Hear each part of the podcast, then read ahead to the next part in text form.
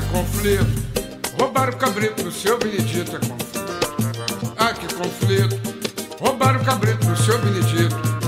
Olá para todo mundo, todo mundo que nos acompanha tanto lá no Spotify, principais agregadores de podcasts, como também na programação da Rádio Madalena. Os tempos que nós vivemos são tempos de cólera. Pois é. Ou seja, vamos falar de justiça entre 10 aspas de cada lado, né? Esse nó que nunca antes na história desse país esteve tão na boca do povo. Eu acho mais bacana, gente, a gente focar a questão que, ao meu ver, é bem mais essencial, que é a mediação de conflito. Uma vez que hoje em dia justiça e vingança se misturam muito no senso comum, né? Onde o criminoso morre na cadeira elétrica e a mãe da vítima chorando pede para ele eletrocutar ele de novo e de novo e de novo e de novo. Ou seja, como se faz justiça numa situação dessa, né? Então a gente não consegue mais reconhecer onde que tá a justiça e onde que tá a vingança. A jeripoca tapeando e tapeando grosso, tapeando feio nessa confusão toda. Oh meu Deus, mais um podcast. O Pio da Jeripoca. Atenção! Opiniologista Carlos Biagioli. Corintiano Roxo, historiador de informação, palhaço, ator, escritor, videomaker, pai e avô em potencial.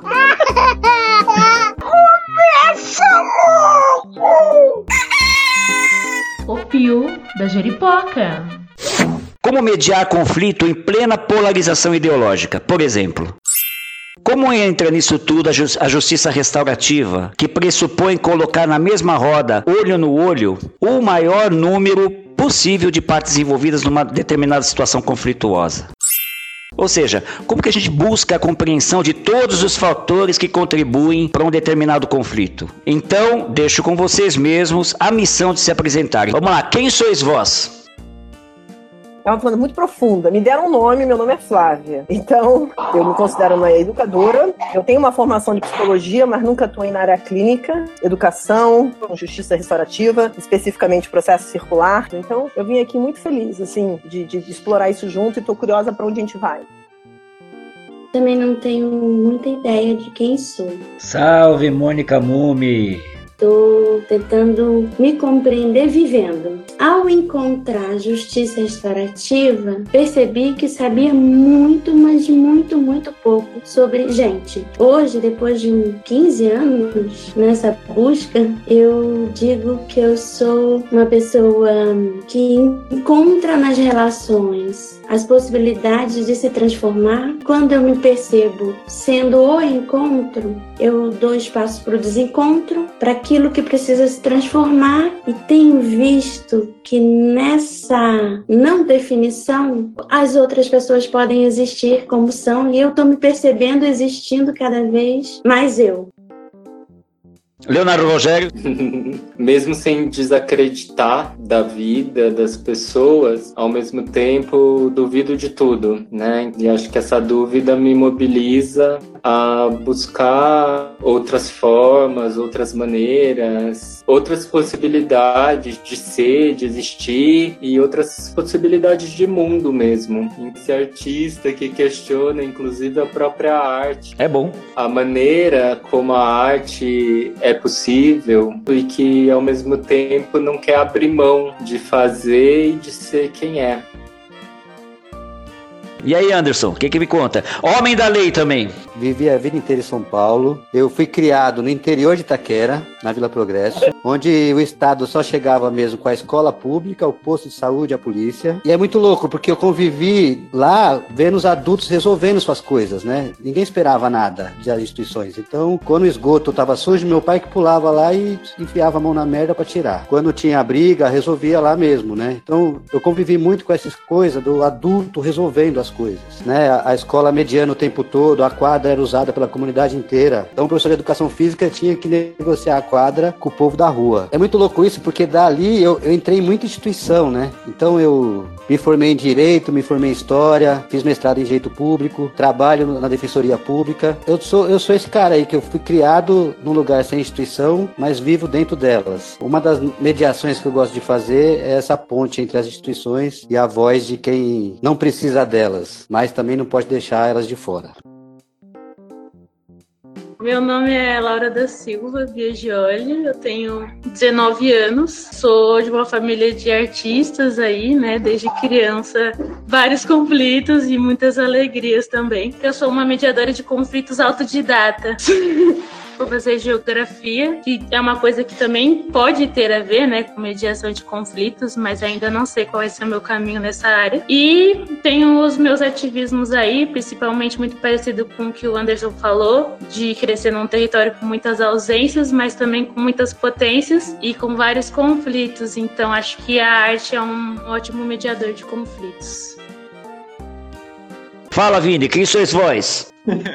Como é a minha relação com conflitos, né? Eu, assim, de formação profissional não tenho nada nessa área, foi tudo para a área ambiental, trabalhei com educação ambiental, mas, assim, me vejo como um buscador, sempre tentando buscar aí a verdade, autoconhecimento. E a mediação de conflito, para mim, começa comigo mesmo, né? Quem sou eu até, né? Esse próprio conflito que já começa internamente comigo, como que eu medio isso, né? Para encontrar um autoconhecimento, me, me encontrar, né? Como que eu dialogo para a gente mediar mediar e sair algo que o outro entenda o ponto de vista e, e eu entenda como que é isso. Então isso é algo que eu estou aprendendo, praticando também o que é mediação de conflito, na opinião de cada um de vocês? É uma ponte, sabe? Um conflito normalmente é tipo uma condição meio polarizada de discussão ou em outros níveis, né, de conflito, para tentar esse, achar esse ponto de convergência aí. Enfim, é mais ou menos o que eu tento fazer quando o meu pai fala que eu faço mediação de conflitos. E aí, Vini, você concorda com a Laura? Conflito de alguma forma, se alguém não está querendo escutar, só estão dois falando, cada um com a sua razão, e vai estar tá batendo de frente um com o outro. Só que o conflito, ele é muito bacana, porque ele nos mostra alguma coisa que precisa talvez ser transformada, é, buscar um potencial criativo para construir uma nova forma de estar junto, né? Então, se eu finjo que ele não existe, é muito possível que aquilo cresça e se transforme numa violência. Agora, se eu olho para ele e esse conflito começa comigo, né? A gente tem conflito com a gente. E poder assumir que esse estado conflituoso passa a condição humana, né? Constitui, nos constitui, nos traz uma potência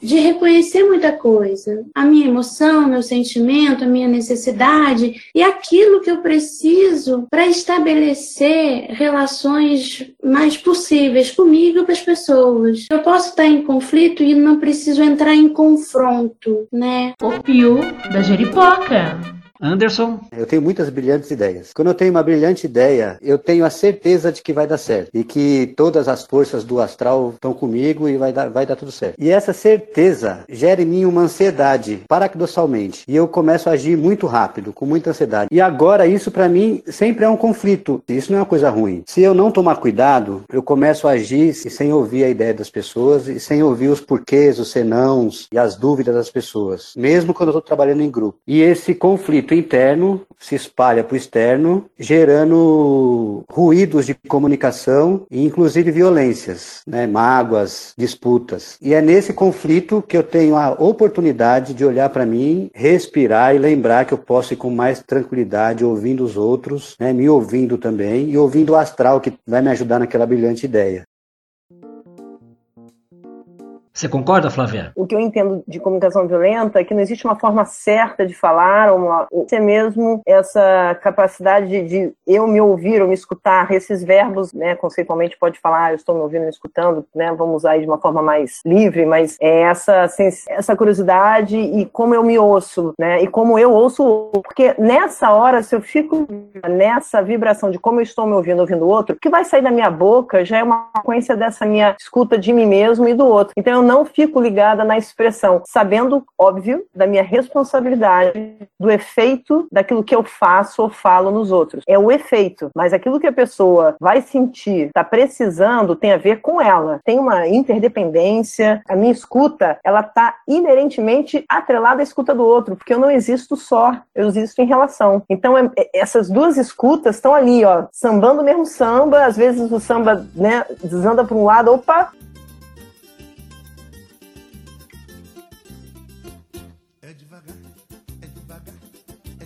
Cara, para mim, conflito vem no lugar de um desconforto. Mas desconforto que eu tô disposta a sentir. Depende muito de como eu tô. Que, sabe, mesmo na, naquela energia de ah, tem algo ali tá roçando, que não tá rolando, eu ainda tô com a energia de engajar, de estar tá com outro. Vamos lá. E tem outros tipos de conflito que eu quero só, vai, sabe, vai para longe, eu não quero te ver. E, e, isso, isso tudo é conflito. Eu acho que conflito é, é, é navegar na incerteza de que eu vou poder, eu, eu me expresso, eu falo que tá importante para mim naquele momento, cara, e o outro vai, vai, vai ver como leva aquilo que eu acabei de apresentar, falar, fazer e vice-versa. E eu não tenho como antecipar aonde nós vamos acabar juntos ali, mas a gente tá junto né, nessa incerteza. Violência não é pô, só mandar tomar no cu ou bater no outro, não é um outro lugar que eu violenta comigo e com o outro.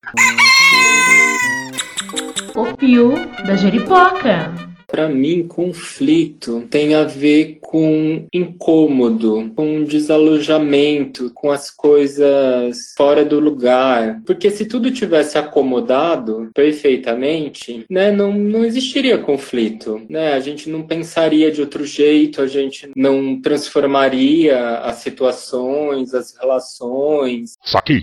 É, então tá, então assim, vamos lá no inferno e vamos voltar.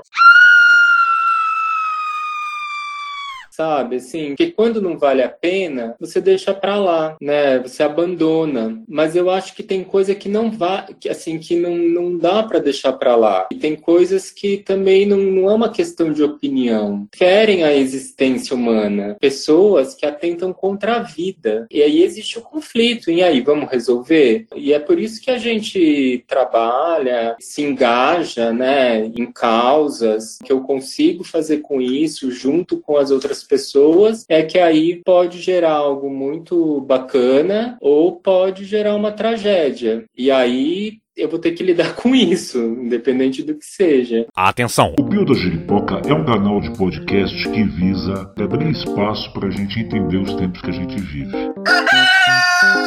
Colabore! Obrigado! No tarô, né? A imagem do carro, ele mostra, no caso do tarô mitológico que eu estudo, ele mostra Ares conduzindo um carro com um cavalo branco e um cavalo preto, né? Ou seja, duas forças consideradas opostas e tendo que manter esses dois cavalos apontados no mesmo rumo, porque cada um deles quer ir para um determinado lado. Eu, quando fala conflito, a primeira coisa que me vem à cabeça é contrariedade. E toda contrariedade pressupõe expectativa. E expectativa, por sua vez, se constrói em cima da, da forma como eu vejo a vida. Tem um, um podcast, um episódio aqui do nosso canal chamado Xingou? Saquei. Onde eu mostro que quando eu estou sendo xingado é porque eu pisei no calo daquela pessoa. Pisei no calo daquela pessoa, eu pisei no calo, na verdade, de uma forma de ver o mundo. Que aquela pessoa representa naquele momento. Se eu tiver a condição de respirar e perguntar para mim mesmo: que bandeira é essa que ela está usando como baioneta para me atingir? Aí eu vou entender um contexto, eu vou conseguir ir para uma esfera um pouco maior dessa cebola aí. A gente media nessa respirada, a gente consegue, pressupõe-se haver essa condição de que a pessoa respire e fala: Peraí, o que está acontecendo de fato aqui? Eu queria propor que a gente conversasse um pouco em cima disso, usando então a, a questão da comunicação não violenta, inserindo a forma de ver da justiça restaurativa e outras formas de ver essa questão. Sou a maldade em crise, tendo que reconhecer as fraquezas de um lado que nem todo mundo vê. É, você falou da baioneta e da bandeira, Carlos. Algo que impacta muito essa ideia do, do diálogo, de termos menos espaço para o diálogo, é qual é a ideia que eu tenho de ser humano. Existem, né, existe o que é certo e o que é errado. Se eu estou na, na ideia dessa divisão, realmente vai ser baioneta, vai ser flecha, vai ser o que for. A fonte da comunicação não violenta, da ideia de que a gente, a gente compartilha de um mundo em comum, que é essa raiz que está ali na terra, que, que sustenta todo mundo, a gente está tudo ali é, sustentado no mesmo lugar. É aquilo que nos move, é aquilo que qualquer ser humano se pergunta, não, cara, eu, eu valorizo isso, isso, isso. E o que faz a violência é a maneira como a gente escolhe cuidar disso que a gente tanto valoriza. Essas estratégias, as maneiras, é isso que tá, a violência está aí, mas tem algo totalmente humano que fica escondido atrás dessas ações altamente violentas, entendeu? É, Flávia, você tem algum exemplo de algum tipo de trabalho nesse sentido que você desenvolva em grupo? Uma pessoa faz uma pergunta, você só pode fazer uma afirmação. A partir daí, você só pode perguntar para o outro. Pergunta, ela abre um espaço, porque ela não, né, a pergunta é, é aberta. Agora, se você começa a ficar preso na resposta, você enrijece. Esse exemplo, o que, que foi? Eu perguntei se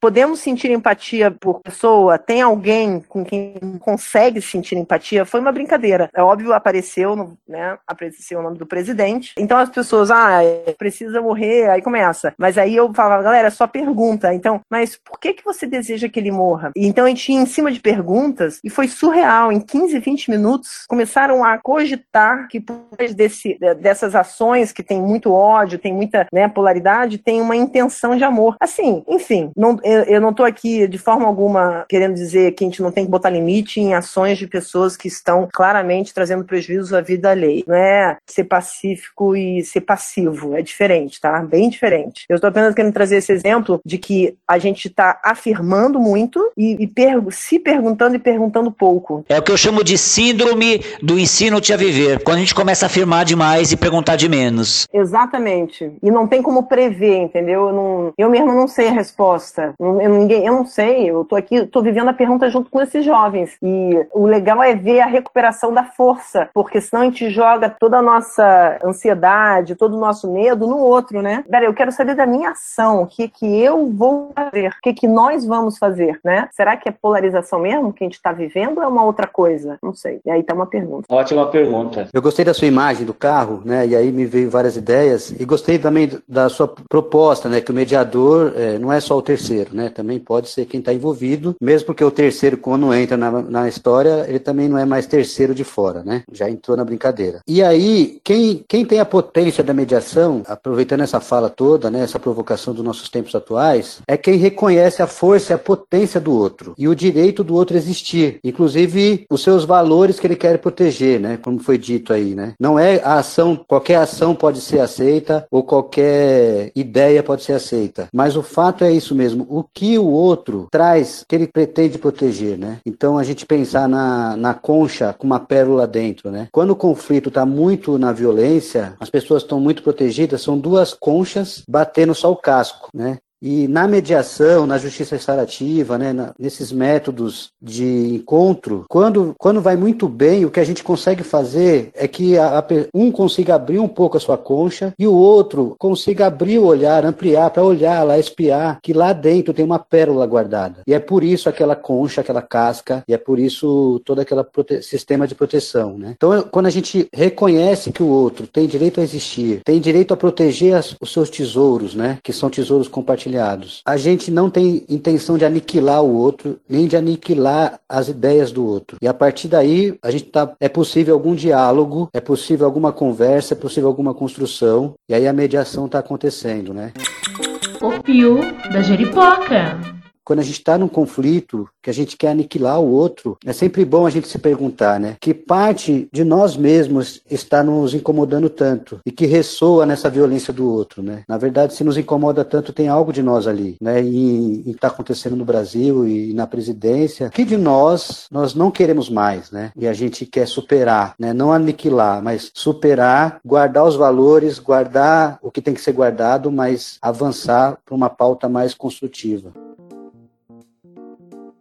Quando eu escuto vocês, me sinto num diálogo, ou seja, sem saber direito o que vai sair das minhas ideias e palavras. Eu acho que o diálogo é isso, é ser tocado e tocada pelas, pelos pensamentos, ideias e histórias das outras pessoas que se entrelaçam às minhas. Eu acho que diálogo tem a ver com eu poder construir uma ampliação de um repertório de vida para mim.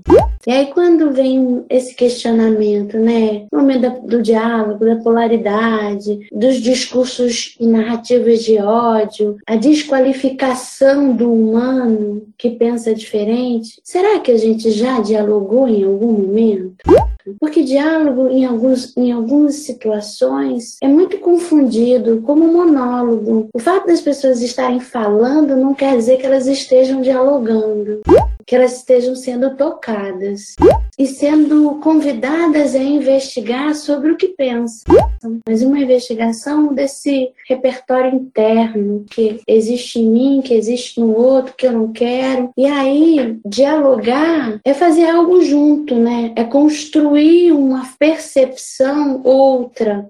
E pode ser, inclusive, discordar. Então eu percebo o quanto a gente não se preparou na caminhada da vida para discordar e continuar convivendo. Eu posso pensar diferente e mesmo assim continuar gostando, amando, querendo bem.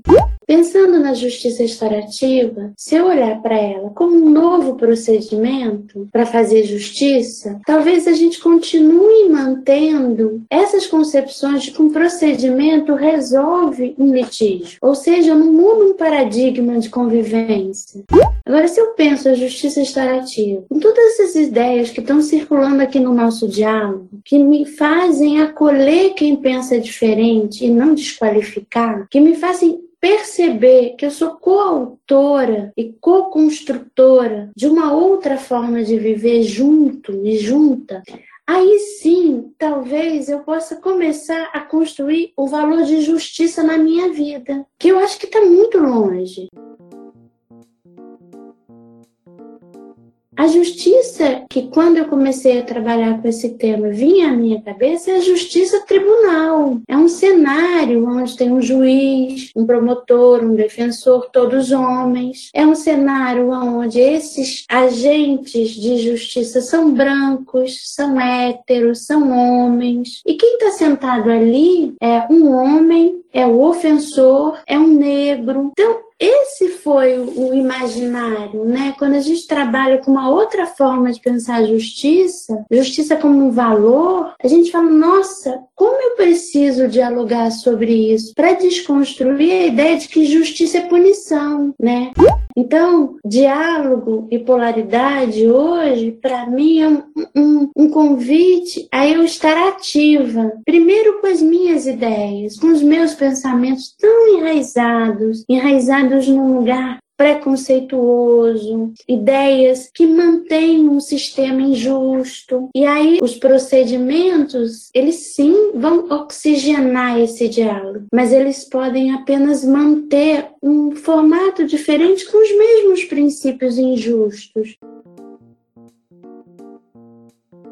Então, pensar diálogo é pensar espaços onde pessoas pensam diferente, podem expressar essa diferença. Porque quem caminha nesses campos de novas possibilidades de, de, de fazer justiça, talvez precise ser convidado a colocar na prática isso, para que a gente não traga o silêncio e a submissão, porque a gente tem que ser muito cordata e cordato, que a gente tem que compreender. Não, a gente precisa trabalhar trabalhar a diferença, reconhecer que pensamos a partir das nossas histórias.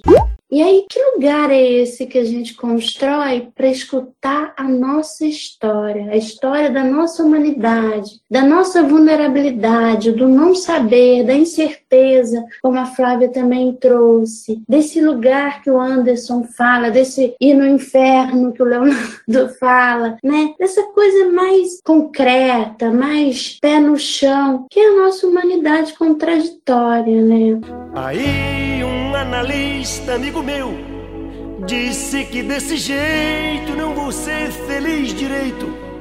Mônica, que é louco, né? Quando criança, a gente é ensinado como a gente vai falar, né? Como a gente vai escrever, mas ninguém nos ensina como escutar. Então você tem livros e livros de como desenvolvimento da linguagem, desenvolvimento da escrita. Pô, imagina, você passa décadas, séculos, né? E a gente não tem um espaço de, peraí, como é que a gente discorda? Como é que eu fico aqui ouvindo aquilo que eu não concordo, né?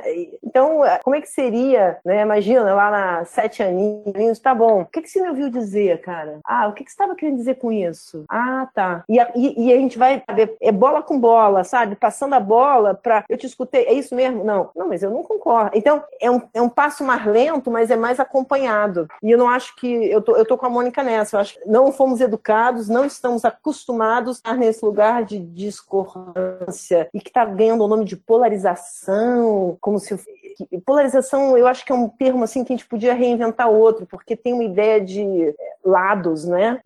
Assim, eu não sou terraplanista, então é circular a coisa, né?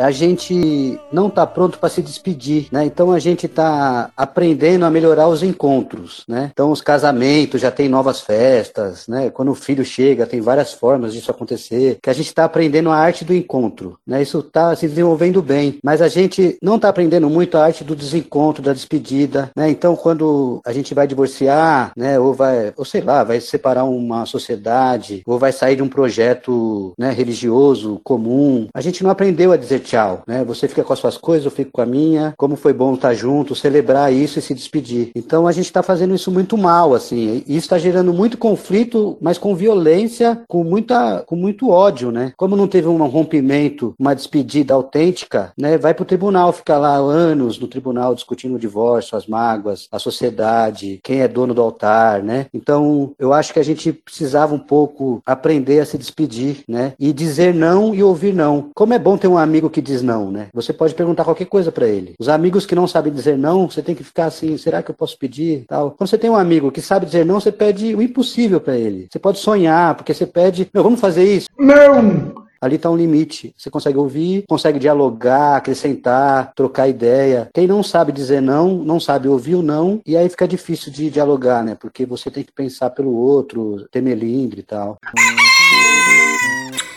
O Pio da Jeripoca. Não existe o espaço para o diálogo quando não existe o espaço para divergência, porque não tem nem necessidade da conversa. Porque se tudo tá lindo, maravilhoso, para mim então vai para um lugar assim, só precisamos contemplar, sabe? Não, não, não, não existe movimento. E aí essa falsa sensação, né, de que tá tudo bem, quando na verdade tá todo mundo discordando de todo mundo, todo mundo querendo monte de coisa diferente do outro. Assim, aí se existe espaço para as discordâncias, para as divergências, para as diferenças, para a diversidade, para se criar um jeito onde todos caibam, onde todas as histórias de todas as pessoas têm cabimento. Você, quando você trouxe a imagem do carro, né, do, da carta do tarô, quem é o condutor do carro é a consciência. Meu carro vai para qual direção, né? Vai para um lado, vai para o outro, ou eu com consciência, dentro do que eu tenho, dentro do que me é possível, né, dentro do que eu consigo ter nesse momento, é que vou parar e falar, opa, peraí, vamos por este caminho aqui por enquanto, né, até que algo aconteça e a gente tenha a percepção de que vamos mudar deixando a profundidade de lado. Eu quero é ficar colado à pele dela noite e dia. Não duvide para não haver divergência, para não haver conflito. A, harmonia. Enfim. É, Laura, quer falar, filha? Quando vem a palavra polarização na minha cabeça, me vem, tipo, dois ímãs que estão, tipo, com os polos iguais. Quando tá com o polo mais, mais, tem aquele choque, tem um conflito, né? Que as coisas não se encaixam, não se complementam. E aí, esse movimento pela diferença agora, nesse momento, tá sendo tão combativo porque it. De certa forma, ele é muito opressor, né? É, esse não aceitar as diferenças. Quando, na verdade, é aí que entra, acho que a resolução do conflito, porque o conflito é quando tem dois polos iguais se chocando. E quando a gente complementa as diferenças, eu acho que pode haver uma solução. Então, acho que parte disso, sabe? Do respeito, a valorização, de aceitar a diferença, você ouvir, se relacionar, entender o outro, não só o outro que é semelhante ao que você você pensa, ao que está na nossa bolha, né? Constantemente a gente faz isso para evitar conflitos, como se conflito fosse uma coisa pejorativa. Então a gente vive em redes sociais que a gente só dialoga com quem pensa parecidíssimo com a gente, né? E quem não, a gente tira da bolha e evita cada vez mais esse encontro. Momento do anunciante. Pois é, não tem anunciante, amado.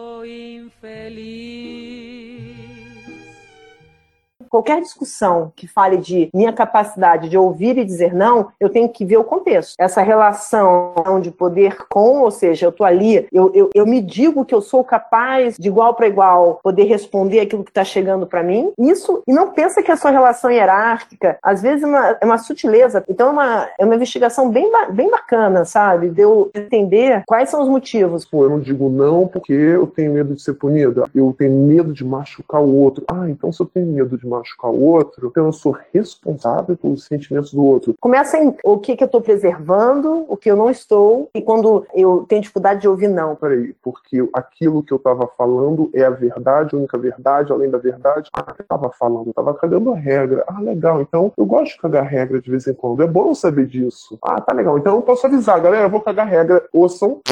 Tem o que do humano aí, né? Vamos, assim, a gente pô, tá aqui nesse. Porra, muito legal esse espaço. A gente tá aqui. Pô, tem horas que eu não tô, não, eu quero falar e quero ser só ouvida. Vamos... Então acho que não é uma questão de perfeitamente humanos, é imperfeição humana aqui na mesa. Gente, eu não consegui te ouvir, cara. E se a gente só botar na mesa dificuldade de ouvir e dizer não, se polaria, o que for, só isso já abriu um humano ali, entendeu? Eu tô te falando que eu não sou tão humano agora, tá? Segura a onda que eu tô num outro lugar. É por aí. Então acho que ouvir e falar, dizer não, eu me perguntar em que contexto, como eu estava naquela hora, como eu estou. Então é, é muito dinâmico. É muito... E adorei a coisa da pilha, hein, Laura? Duas pilhas com a mesma polaridade. muito bom.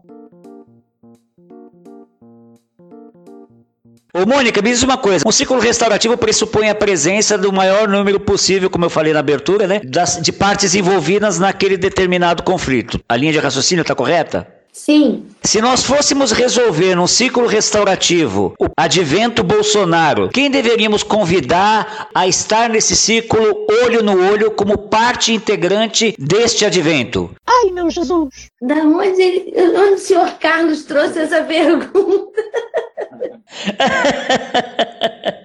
então, Entendeu a, a, minha brincadeira, assim, é, é, ampliando né, essa questão para se fôssemos tentar entender o advento da ultradireita, como que faríamos isso num ciclo de justiça restaurativa? A gente está falando de um círculo de construção de paz, né? E aí vou, vou juntar o círculo, porque um procedimento não dá conta, vou trazer os princípios da justiça restaurativa, que é como a gente pode construir espaços de responsabilidade individual e coletiva né? Então vamos imaginar que o Bolsonaro tenha vontade de pensar com as pessoas o que é construir um governo. Isso é um, um pressuposto fundamental. Eu acho que aí já nos dá uma pista. Será que a gente tem disposição? E a Flávia, Anderson e Léo falaram disso antes, né? De, de sentar junto com aquele que não pensa como nós. Então, o que a gente teria que construir é quem quer sentar, que se opõe ao outro lado para pensar o que une todo mundo. Eu acho que esse é um lugar bem legal, porque na polaridade é, a gente só imagina que eu penso de um jeito, o outro pensa do outro. Por isso a gente senta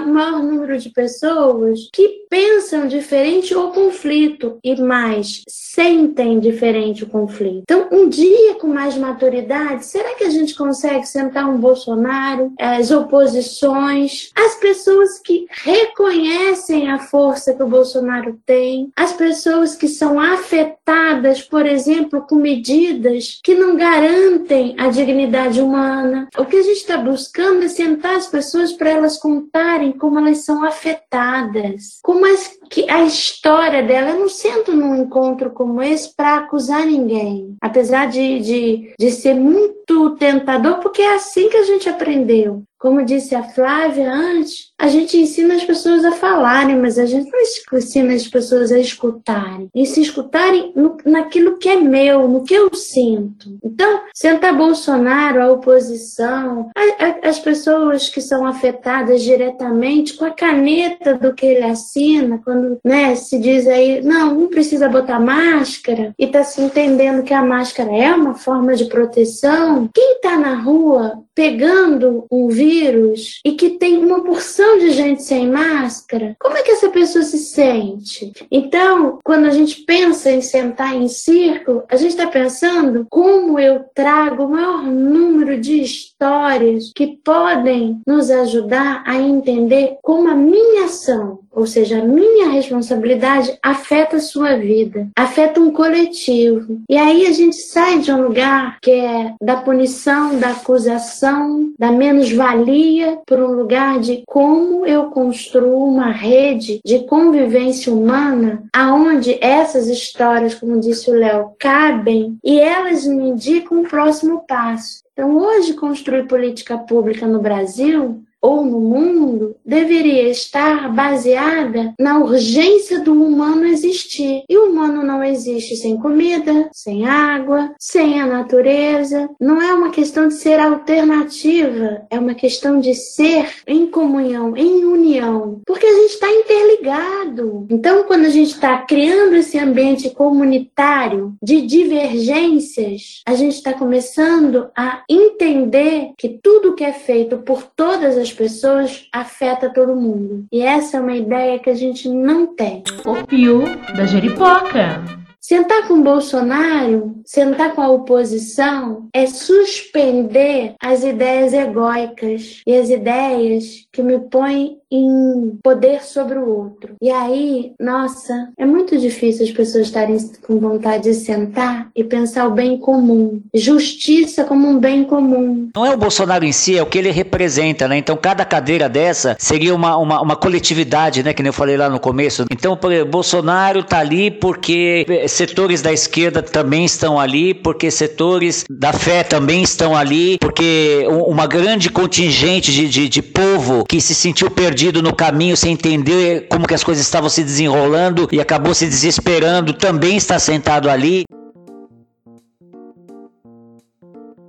O fato é que quem vai para um círculo desse tem que estar disposto e querer ir. Né? A gente não manda ninguém para um círculo obrigado. Então, as primeiras pessoas que vão sentar nesse círculo é quem quer. E quer o quê? O que a pessoa quer indo num círculo desse? Primeiro, ouvir o outro. Ouvir as histórias do outro, ouvir os valores do outro e ouvir as necessidades do outro. Estar disposto a se responsabilizar pelos acordos que vão sair dali. Né? Assumir a sua parcela de responsabilidade. Então, se a gente vai falar do fenômeno né, Bolsonaro, a gente tem que pensar no que o Carlos disse que são quais são as ideias que sustentam esse fenômeno. Brasil acima de tudo, Deus acima de todos. E aí a gente teria que estar disposto a ouvir quais são os valores que eles é, guardam, né? E aí reconhecer a força né, dessa, desse grupo, reconhecer os valores que eles trazem e estar disposto a construir, né, a compartilhar responsabilidades na preservação desses valores. E é importante, quando a gente falar nos afetados, né, quais são as necessidades dessas pessoas. Então, o Bolsonaro lá assinou alguma coisa que impactou minha vida imediatamente ou indiretamente. Quais são as minhas necessidades para que eu possa viver tranquilo nesse país? Como o que precisaria ser feito para que eu me sentisse tranquilo e pudesse existir no Brasil? Então, essas pessoas seriam convidadas a trazer essas histórias para que num ciclo a gente possa se responsabilizar com essas necessidades.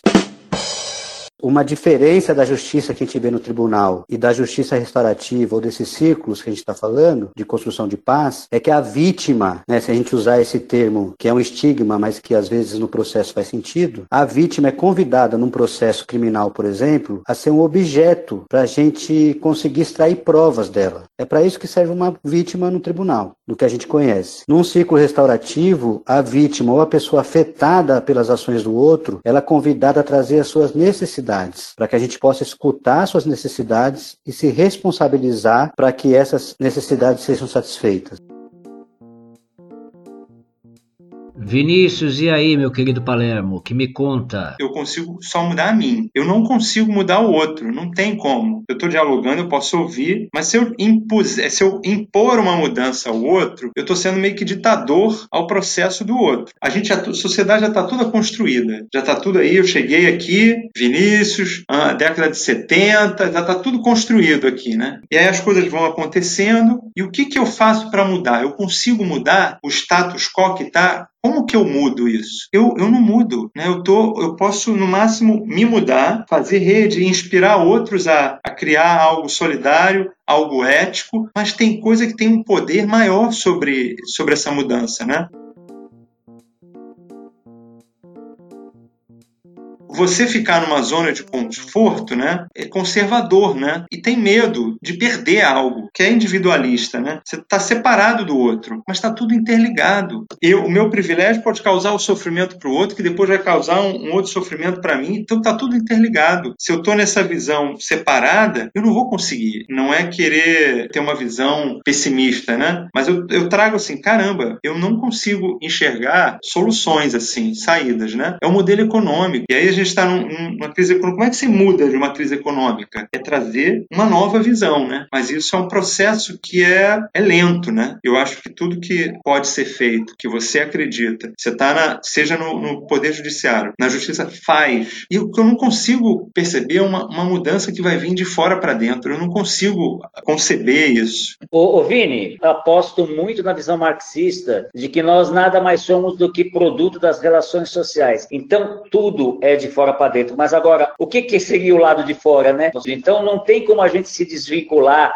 das relações que nos produzem, porque as relações sociais vão criando todos esses conflitos e confrontos aí, etc e tal, né? A sociedade é feita do quê? Na soma de indivíduos? Sim, de nós. E das relações é, é dialéticas, ininterruptas e constantes. É o caos e a é, nova sentido, O mundo dos conflitos, ele é justamente esse choque, ou essa pororoca, né, vamos dizer assim, constante, de formas diferentes de ver e, e de formas que representam uma coletividade. Aliás, estou passando um café, sintam-se servidos, quem tiver a fim de tomar um café. Voltando à coisa do.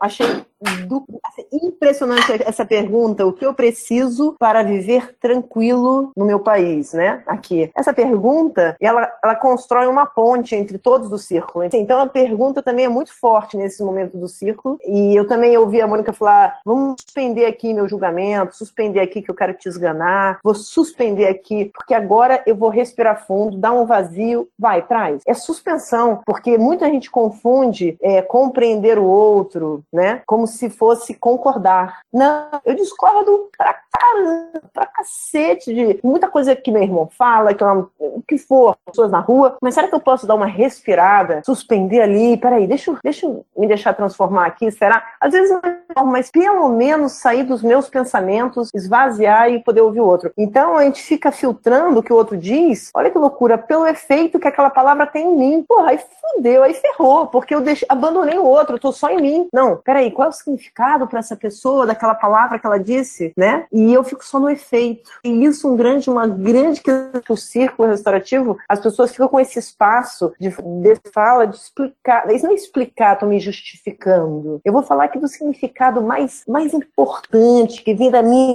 entranhas, cara. Quando eu dei um soco na cara daquela pessoa, eu vou te falar como é que eu tava. Eu tava assim, assim, assim, assim. Aí a pessoa que recebeu o soco, aí então, que você me deu o soco, eu vou te falar como é que eu fiquei. Aí vem a mãe, aí vem não sei quem, vem o policial, vem não sei quem, vem aquela galera toda, vem o professor, vem aonde for, falando, pô, quando eu vi vocês dando fiquei assustada. E de repente, o círculo abre esse cercado para todo mundo. E não o efeito, que a gente fica só na briga do efeito. Pô, eu não acredito que eu que você não tá vendo a merda fazendo. Porra! A gente fica no efeito, a gente briga no efeito. E o lance é como transitar para o significado de cada um, que não é fácil, porque tem coisas que as pessoas fazem que a gente fica assim, peraí, esse prejuízo enorme para a vida do outro, de qualidade de vida, de opressão, né, né, né? mas se a gente não jogar o, o, o significado daquela pessoa, a gente não vai sair dessa roda. E o que o Vini falou dessa, dessa dor, né? Eu ouvi a voz dele me tocou muito, sabe? Essa dor, tipo, porra, eu já tenho tudo, cara, e não muda nada. Eu vou ficar aqui, vou fazer o meu melhor. E eu acho que esse movimento que o Vini está sendo suave, corajoso em botar aqui, eu acho que né, envolve muita gente nesse país, muita gente, né? Porque a gente entende que existe uma falta de recurso. Então, é muito importante a, a, as ideias que nós temos. Atenção! O Bio da Jeripoca é um canal de podcast que visa abrir espaço para a gente entender os tempos que a gente vive. Colabore. Obrigado. Gente, tem recurso no planeta para todo mundo. Esse capitalismo, essa ideia que não tem suficiente, que é uma noia de que não tem para todo mundo. E tem para todo mundo. Como está sendo distribuído, como está sendo né, a lei, como ela é, enfim. Aí é uma outra discussão, mas se eu, como eu acesso esse recurso, né, é, é, é desafiador. Para mim, bate muito forte esse lugar da escuta coletiva. Eu não consigo me escutar sozinha. Eu preciso do outro para me escutar melhor, para entender onde está né, o meu soluço, o meu arroto, onde está aquele naqueles lugares que eu não consigo, né? Estou com meus sonhos internos.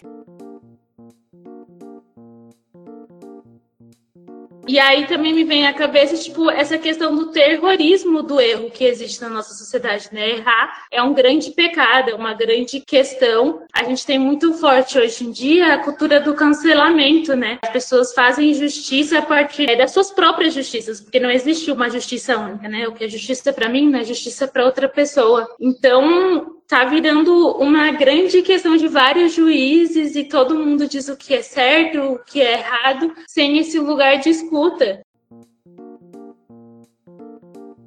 E a justiça é uma coisa completamente cultural, né? É uma sociedade muito multifacetada, como a gente começou falando, né? Tem uma diversidade muito grande. Se a gente desconsidera isso, não é justo, né? Essa justiça que a gente tem hoje em dia, ela não só hoje em dia, né? Falando de historicamente, desconsidera contextos, né? Eu acho que o olhar não pode ser completamente neutro, não pode ser imparcial. Você tem que entender contexto, seja psicológico, seja social seja os diversos contextos que estão inseridos aqueles dois polos dessa mediação, porque senão não é uma mediação, né? É um, uma sentença e aí vira essa questão combativa e tal. Não é errado ter dois pesos, duas medidas. As pessoas têm realidades diferentes, pensamentos diferentes, realidades diferentes, então tem que ser considerado para cada pessoa um contexto diferente, dois pesos, duas medidas, porque para essa pessoa é uma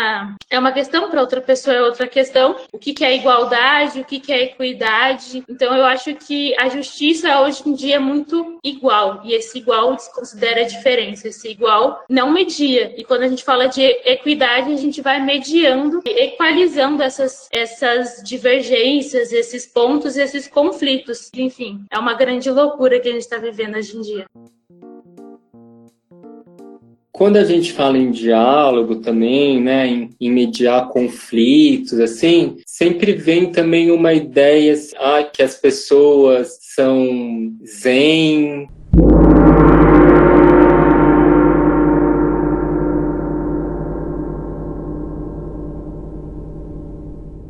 que as pessoas são tranquilas, que, ah, que é um mundo maravilhoso onde um fala, o outro escuta. E isso também causa uma sensação que parece impossível. Justamente assim, parece que assim tem que ser é, divino para fazer isso, sabe? Porque o humano não consegue chegar nesse lugar. A, a Mônica fala assim que às vezes o conceito que as pessoas têm de humanidade, na verdade, é um conceito de divindade, né? Tanto que às vezes a gente fala assim, nossa, aquela pessoa tão humana, né? A gente está querendo dizer que a pessoa, né, alguma característica que, é, que a gente, né, considera que é legal, que é bacana, que é boa, né? Quando na verdade a gente humano é tudo isso, né? Tudo que a gente tem de legal e tudo que a gente tem de péssimo, isso que é humano. Acho que a Flávia trouxe, né, essa questão da imperfeição, né? Porque senão fica parecendo que é inviável, que é impossível, que a gente não consegue. E aí quando eu escutei isso, assim, quando eu entro numa guerra, eu entro para lutar tá eu achei muito legal, porque acho que tem a ver um pouco com essa questão que a Laura trouxe do julgamento, que tem a ver assim com não taxar de antemão. Quando eu entro num diálogo, eu não tenho já o fim determinado. Ah, então eu vou ganhar ou então eu vou perder. Não, eu entro para ação, para fazer o que tiver que ser feito nesse processo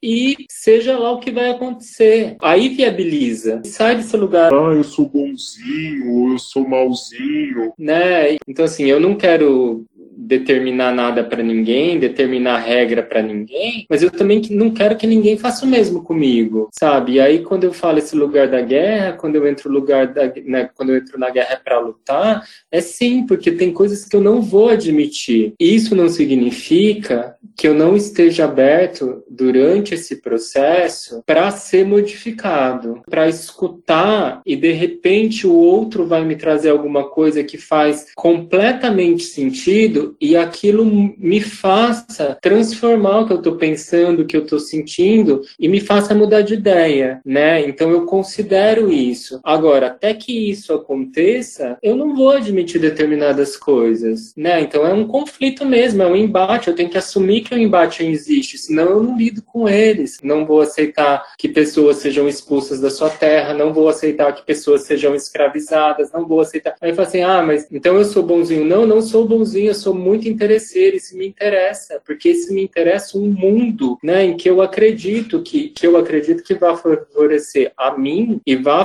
favorecer a todos, inclusive a essa pessoa que acha que está fazendo uma grande coisa, que está tendo privilégio, que na verdade está tipo dando um tiro no pé, porque é, é esse sistema que ela constrói que volta para ela, né? É bem real mesmo, é bem humano, né? Com todas as nossas divindades, né? Assim que a gente tem dentro da gente e com todos os demônios que a gente tem dentro da gente também. E tudo bem, cheio de beleza e cheio de feiura. Gostei dessa ideia dos bons interesseiros. Viva os bons interesseiros. Eu adorei essa, essa linha de raciocínio. Aliás, então entendo eu que um dos desafios a ser encarado num ciclo restaurativo é é, legitimar os pontos de vista como base de justiça. É fazer com que eles conversem, com que eles dialoguem e que através desse diálogo se construa da, da melhor forma possível um encaminhamento para que a paz seja restabelecida. Então isso é uma coisa em que eu acredito muito que me fez sentir muita vontade de convidar vocês para falar sobre isso nesse momento que o nosso país atravessa, do qual a gente é testemunho ocular, né? Enfim.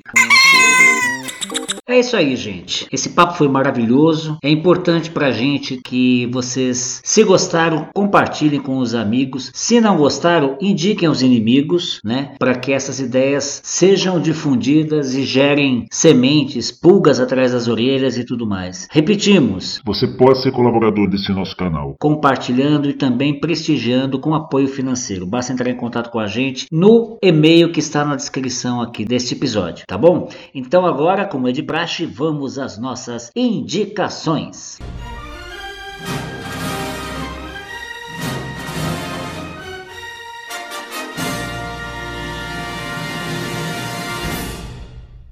Livro do Marshall, que não é o famoso livro que põe técnicas, não sei o que, não sei o que, não sei o que, tá? E se chama Cola Vivendo a Comunicação Não Violenta. Falar em justiça e equilíbrio, eu indicaria um livro sobre homens, João de Ferro, do Robert Bly, para os homens. Tem uma fábula lá da perda da bola dourada da infância e o cara faz umas passagens assim incríveis sobre o encontro do masculino, numa relação mais justa. Eu tenho quatro indicações. E aí tem um TED Talk, que é o poder da vulnerabilidade Vulnerabilidade, de Brené Brown. Velhos são os outros, da Andréa Pachá. Como se faz justiça contando histórias. E por fim, diálogo, comunicação em redes de convivência do David Baum. Eu acho que isso ajuda a gente. Me veio, na verdade, não livros, mas canais que eu acompanho. E aí tem um que chama Spotnik, eu acho que é assim que fala. E ele tem um quadro, dois lados de uma situação. Por exemplo, ah, pegamos um pastor contra o movimento LGBT e uma psicóloga trans para conversar. Um que era uma feminista falando com um ativista pelo direito dos homens, tipo, pegando esses polos e aí as pessoas não se conhecem. A ideia é essa, que elas não saibam quem é. E o outro, acho que é bem conhecido, é do Quebrando Tabu, que chama Mude Minha Ideia. Aí tem vários também. Pega, por exemplo, uma pessoa que tem uma afirmação, por exemplo, já foi MC Carol falando: ah, o Brasil é um país racista, mude minha ideia. Bom, eu quero indicar um TEDx da Mônica, tá no YouTube, né? O nome é Minha Mãe, O que Você Quer de Mim? E ela conta lá uma história e, e acho que essa história traz toda uma transformação e uma mudança de paradigma em relação a algo. Eu me lembrei de mais um, Um Jeito de Ser, do americano Cal, C-A-R-L. Eu posso. O Marshall Rosenberg, que né, desenvolveu a proposta da comunicação violenta, é, estudou com esse cara, entendeu? É a indicação da fonte da fonte, então, né? Exatamente, a fonte. Cara, Perfeito, é isso aí. Aproveito para reiterar a leitura do, do Brecht, né? Cenas de Rua. E lógico, a literatura da Kay Prenes. É um livrinho bem fininho que me, me foi dado naquela época, que mexeu muito comigo, me impactou bastante. Considerações finais, quem começa? Eu acredito sim que essa movimentação, tudo isso, esses grupos, tudo isso faz um crescente, traz muita esperança. O que a gente está construindo, isso vai ter um retorno, é uma semente que está tá sendo construída agora. Esses grupos, como você coloca, esse canal do que você faz também, né? Porque isso prolifera para outros pensarem, outros refletirem, né? Deus te ouça. Tá todo mundo remando, remando e o barco tá furado. O vírus é uma metáfora, um momento maravilhoso que dizendo, cara, tá todo mundo sendo afetado. Eu não sei se vou estar vivo a isso, mas eu acredito que esse caos, essa crise de líderes, ufa, ainda bem, né? Não vamos ter mais líder. Então, que bom que estamos tendo líderes que não são líderes, né? Que isso é um sinal de que não queremos mais, queremos uma outra forma. Só que talvez a gente não saiba, porque a gente está usando ainda o que a gente conhece eu acho que a gente está num momento de transição caótico, que traz muita confusão, muita para onde a gente está indo. Isso deve dar muita dor, desespero. Eu acho que a gente vai começando agarrando a, a, a boias, né? Porque na verdade não vai salvar ninguém. O que vai salvar é a gente aqui junto, se ouvindo e buscando junto como é que a gente faz isso para servir para todo mundo. E é um sintoma de que a gente quer vida, que a gente não aguenta mais viver no mundo. A gente não leva em consideração todo mundo. Não sabemos ainda como vamos achar esse caminho, mas a gente está aí tropeçando junto. Eu tenho esperança, não sei se eu vou vê-la, mas eu tenho ela dentro de mim sim. Um dos valores importantes quando a gente fala aí do ciclo de construção de paz, da justiça restaurativa, é a compaixão, né? Nesse, nesse portal que está se abrindo de oportunidades para a gente, né? Para um, um novo que a gente vai construir ainda, estamos construindo, é muita compaixão, né? Porque não adianta ser idealista, né? A partir de agora nós vamos trocar tudo e vai vir só o que a gente idealizou e ainda não tinha materializado. Não é isso, né? Porque a gente vai ter que dar conta de uma materialidade concreta do que a gente aguenta, suporta com tranquilidade também. Nós não somos o que a gente idealiza de humano, nós somos o que a gente realiza, né, como humanos. Esse convite de ficar em casa, né, e de saber qual é a sua real possibilidade a partir da sua casa, a partir desses encontros, né, agora virtuais, o que é possível partindo de você, né? Então eu agradeço muito a oportunidade aí e foi horas incríveis aí. Valeu. Beijos. Gente, eu não agradeço. Beijo para todo mundo, foi maravilhoso. Nossa, adorei estar aqui. Eu acredito nisso aqui que aconteceu aconteceu.